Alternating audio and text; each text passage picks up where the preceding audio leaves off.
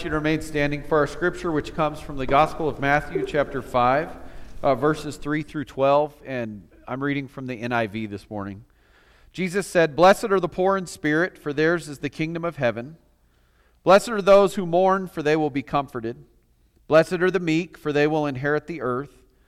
Blessed are those who hunger and thirst for righteousness, for they will be filled. Blessed are the merciful, for they will be shown mercy. Blessed are the pure in heart, for they will see God. Blessed are the peacemakers, for they will be called sons of God.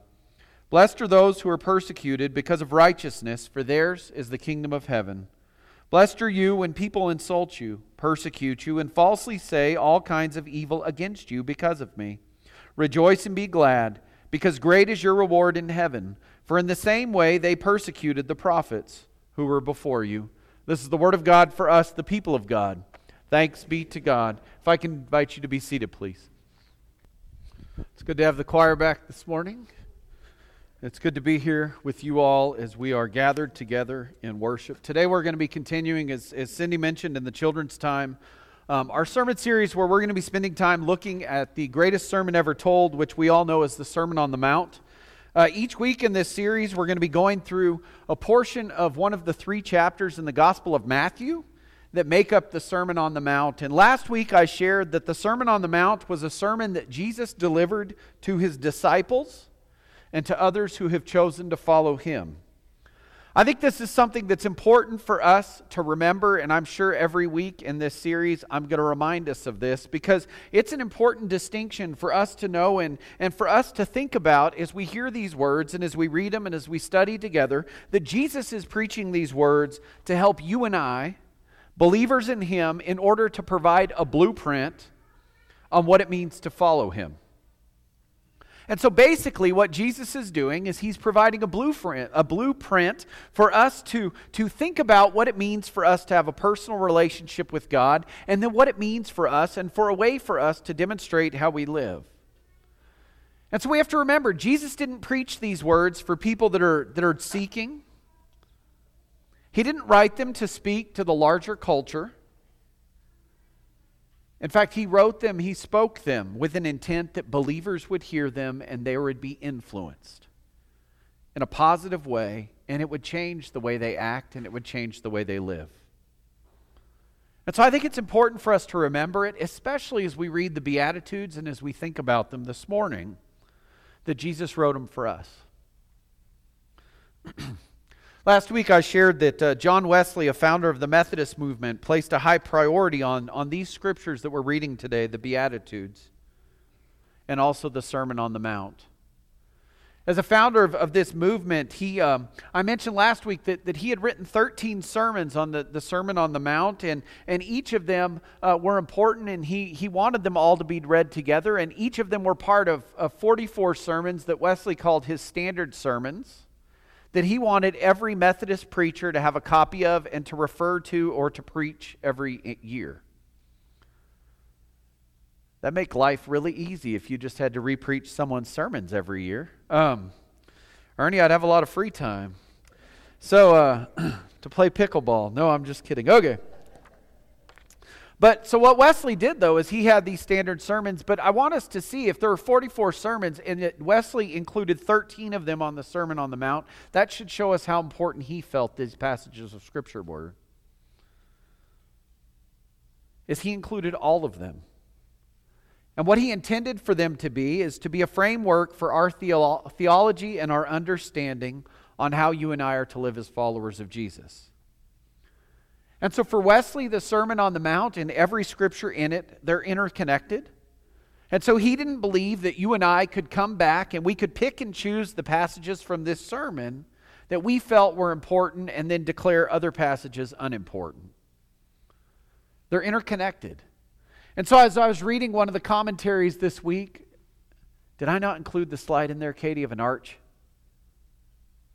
Oh, foul. Okay. Well, I had the picture of, you know, if you have a stone arch and the stones start here and they build up, you know, and, and they're all interconnected and they're all touching one another. And if you remove one of them, the entire arch collapses. So it could be the top, the keystone, or any one of the ones on the sides. It's like when you go to um, Science Spectrum or another one of the, the uh, science museums for children, the interactive science museums. I'm sure many of us have done the arch where, you know, there's the pattern and you put all the blocks down and then you, there's a piece of wood that lifts it up.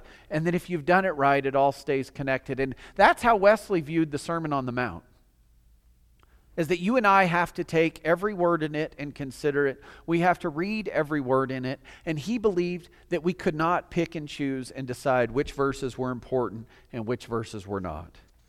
And so this morning, as I've mentioned, we're going to be looking at the Beatitudes. The Beatitudes are eight qualities that outline how God will act, or how God will bless those who act in Christ like ways. So there are eight qualities that Jesus said you and I, as Christians, are supposed to act out or live according to, and in order to, to and as we do that, God will bless us. And so these are eight qualities for ordinary Christians. They're for you and me. They're not um, qualities that are for a specific group of people or a specific type of people. They're for people who profess to be followers of Jesus Christ. And if you go and if you read the Gospels and if you set them side by side, there are two accounts of the Beatitudes that you can read in the Gospels. The first is the one that we're studying, which comes from the Gospel of Matthew. The second comes from the Gospel of Luke. And if you go and read them side by side, they're a little different from each other. And there are some differences in how they've been interpreted. For example, Luke's gospel since the 1880s has been used um, by a movement that, that what they tried to do is use scripture to, to place in the middle of American life and, and also worldwide life, and, and attempting to try and, and um, have people do good and have people correct ills in community, but without ever connecting it with the gospel of Jesus. And so it's good and that it's worked. When people have said, Blessed are the poor, as they read in the Gospel of Luke, or blessed are the merciful, or blessed are the peacemakers, doing all of these things. But there's a separation there when we don't try and connect it with what the gospel tells us and what it means for us to share the gospel of Jesus Christ and what it means for us to have the motivation for what we're doing as followers of Jesus be at the forefront of what we're doing. And so Luke's gospel has been used for this. And it, its positive has been that it's helped to motivate Christians to do good. But a criticism would be the disconnect between the gospel and kingdom living and what we're trying to do. Another criticism would also be that it's trying to place, you know, the Christian moral or ethic in the middle of the culture without connecting it to the gospel of Jesus and without um, encouraging people to become followers of Jesus. And so a criticism of it would be that it would be easy for someone to say, if they look at Luke's gospel, in the next one that we're talking about, the first beatitude, where it says, Woe are the poor, or um, blessed are the poor, for, they sh- uh, for the kingdom of heaven is theirs, or whatever. Because basically, what it allows people to do is it would allow them to say, Well, why should I help the poor if they're already going to get let into the kingdom of heaven, no matter what I do?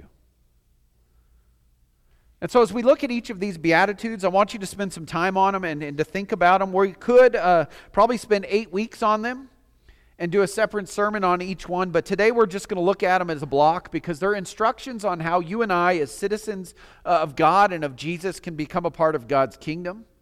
It tells us about how we, who are redeemed Christians, are to live. And they tell us about how we are supposed to be the salt of the earth or the light of the world, and that our faith in Jesus would help us to find happiness as we're blessed by God and as we live in, in return or in exchange for the gift of grace that He's given us. So, as we read these words, I want to invite you to ask yourself how is this a blueprint for my faith? Because they're not abstract things. They're not teachings written to, to justify the condition of someone else.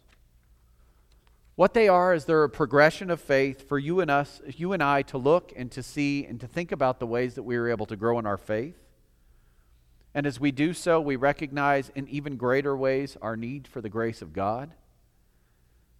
And as we grow closer in God, we find ourselves blessed as we grow closer to Him.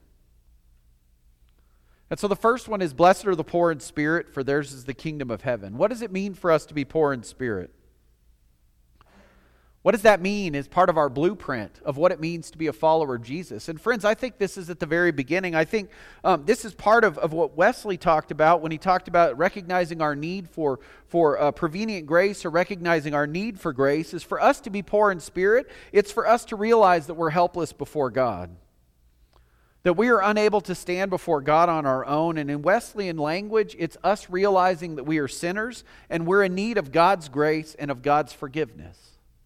And so, if we're saying, Blessed are the poor in spirit, theirs is the kingdom of heaven, what we're saying is we're recognizing that we fall short of who God wants us to be on our own. And we recognize that the only way that we are going to receive the kingdom of heaven is by recognizing that, that we're sinners and we're helpless and we need the grace of God. We need the forgiveness of God. We need everything that God can and do for us in order to have a true relationship with Him and with Jesus. And so, in Jesus' day, the Pharisees taught and believed something else, didn't they? They talked about how God's kingdom was going to come through their works and about how closely they followed the law. The Zealots believed differently. They believed that if they were able to assassinate the right number of Romans or, or bring about bloodshed and conflict, that they would achieve God's kingdom. Jesus says something totally different from that. He says God's kingdom is going to come to those who recognize that they need grace. That's it. And so, for us to be poor in spirit is for us to recognize the first part of this progression or this blueprint that Jesus is telling us is that we need to recognize that, with, that we need God's grace and we need God's forgiveness. We have to open ourselves to Him and we have to receive that promise that is the kingdom. But then Jesus says, Blessed are those who mourn, for they will be comforted. Or when I think of mourning, I always think of, of often, you know, of mourning the loss of a loved one. But I think what Jesus really wants us to see is that we are mourning something else. Is that spiritually, he wants us as his followers to realize that in becoming a follower of him, there can be mourning as we give up those things that we know that he wants us to give up. And as we leave them behind and as we move forward into the positive future that he's placed before us. And so when we're poor in spirit, we recognize that there are things we need to give up. We recognize that we are sinful, that we are helpless. And when we start to give those things up, we realize there is loss. We realize there is change. We realize that there is a cost to being a follower of Jesus. And we all, may also realize that, that being a Christian is not always sunshine, it's not always laughter, it's not always happy thoughts. Because it's hard when it requires us to give up habits or actions or relationships or thoughts as we recognize who we truly are and who we really need to be and who God really wants us to be. And so when Jesus said, Blessed are they who mourn, it's, it's Jesus saying, Bless those who mourn their sins as they recognize what they've done. As they recognize how they've fallen short and ask for God's forgiveness and receive the gift of grace and mercy. See, it's perfectly natural for us to mourn those things. I mean, if you have to give up friendships or, or habits or, or other things, I mean, there's going to be loss, isn't there? And so, what is Jesus saying? He's saying, Blessed are you that recognize that there are things in your life that you need to give up in order to pursue me and in order to have a relationship with God in a greater way. That's cool. Blessed are the meek, for they will inherit the earth. What does it mean to be meek? Meekness is, is our, our true view of, of what it means for us to be ourselves, of looking at ourselves in humility, and of recognizing the areas that we fall short. Psalm 37, verse 11 says, But the humble or meek will inherit the land and will enjoy abundant prosperity. That's what Jesus is saying, isn't he? He's saying those who have humility, those who, who are willing to go to God and say, Not by my will, but by yours, are the ones that will inherit, are the ones that will become part of God's kingdom, are the ones that are going to be able to, to be in the presence of God. Jesus himself used Psalm 37, verse 11, as, as he was in the Garden of Gethsemane and as he, um, you know, as he prayed to God himself. And so, for us to be meek is for us to give God everything, to open ourselves to Him, and to allow God to use us as He sees fit. That's kind of scary. And it's not a weakness, it's really a strength in us realizing and, and placing ourselves in Christ in such a way that we say that, that we are willing to do, we are willing to follow, we are willing to go, we are willing to try and attempt whatever it is that you've laid on our hearts because you know best what's best for us and you know the will for our lives. Friends, when we're weak, we inherit the kingdom. When we're meek, we inherit the resurrection of life that God offers us through Jesus. When we're meek, we're humble. And being humble, God will give us so much. Blessed are those who, who hunger and thirst for righteousness, for they will be filled or satisfied. So I think it's easy for us to read this one and, and we think hungry, but what is he saying? What is Jesus saying uh, to be hungry for righteousness? to be thirsty for righteousness. What does that mean for us in the blueprint of what it means to live? And to read this as a progression, as a way that we grow closer to God and closer to Jesus. Friend, when, when we're hungry and, and thirsty for righteousness, we're hungry with a passion for God Himself. We yearn to be, to be conformed to the image of Jesus, to be crafted into who God and Jesus wants us to be. And so, by saying that we hunger and thirst for righteousness, we hunger for those things that can be only provided to us by God Himself. And so, when we seek Christ, He fills us up by His redeeming work and by His transforming grace. And so, when we hunger and thirst for this, what we're doing is we're recognizing that there's only a place in us that God Himself can fill. We're recognizing that there's a hole in us, whatever it is, whether, you know, I mean, you could picture it however you want to be, but we recognize that there's something within us that, that as we look around the world or as we think about our life before we became serious about our faith, that we've tried so hard to fill with every other thing. And, you know, the funny thing is, is when we're hungering, for things other than righteousness, for things other than God. The thing is, is every time we, we fill this hole, we think we're satisfied, and then we find that that satisfaction is short lived. We find that it is fleeting. We find that it goes away. And then it's like an addiction. Every time we, we go back to it, we realize that there's more and more of this other thing, and it's satisfying us less and less. But see, friends, when Jesus says, Blessed are those who, who um, who hunger and thirst for righteousness. He's saying, Blessed are those who hunger and thirst for God. In his writings, um, St. Augustine wrote, You have made us for yourself, and our hearts for restless until they rest in you. And, and this is what Augustine was talking about this heart shaped hole. And, and he himself, you know, he was a church father that lived in the 300s. Yeah, because he was at the Council of Nicaea. So the 300s. And he was, you know, wild living before he encountered Christ, did all sorts of things, and then God changed his life, and he recognized that all of the things he tried to fill his life with were fleeting. Until he found Jesus and until he was transformed, and then he found himself full. Because he hungered and he thirsted for righteousness, and he was satisfied. Blessed are the merciful, for they will be shown mercy. So, all four of the first Beatitudes are based on the gift of mercy. They're based on the gift of grace. They're based on us recognizing that, that without the gifts that God has given us, we are insufficient on our own. We can't receive any of these things without the grace of God.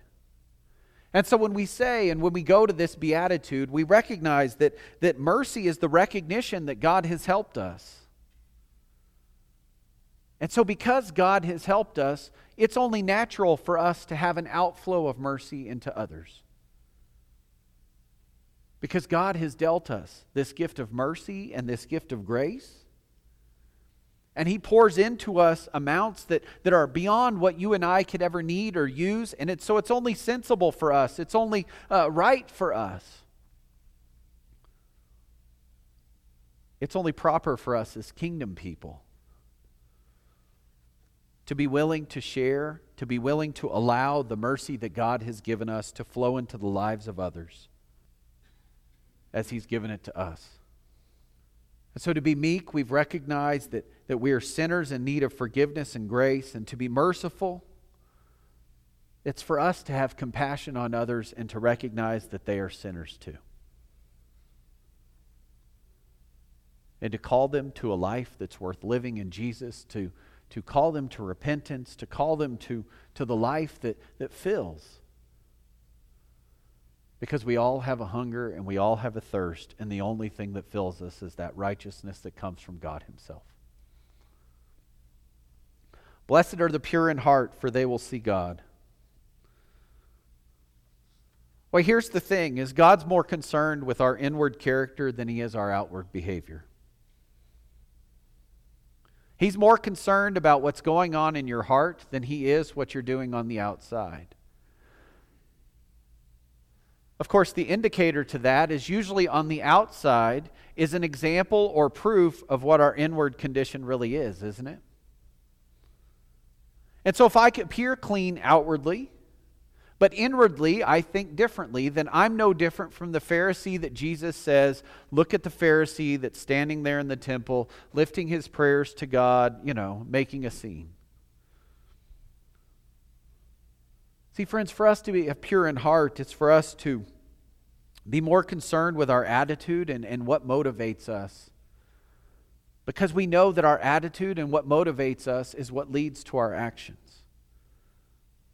In Matthew, later, Jesus says in Matthew 15, verses 18 through 19, he says, But the things that come out of the mouth come from the heart. And these are the things that make the man, a man unclean or a person unclean.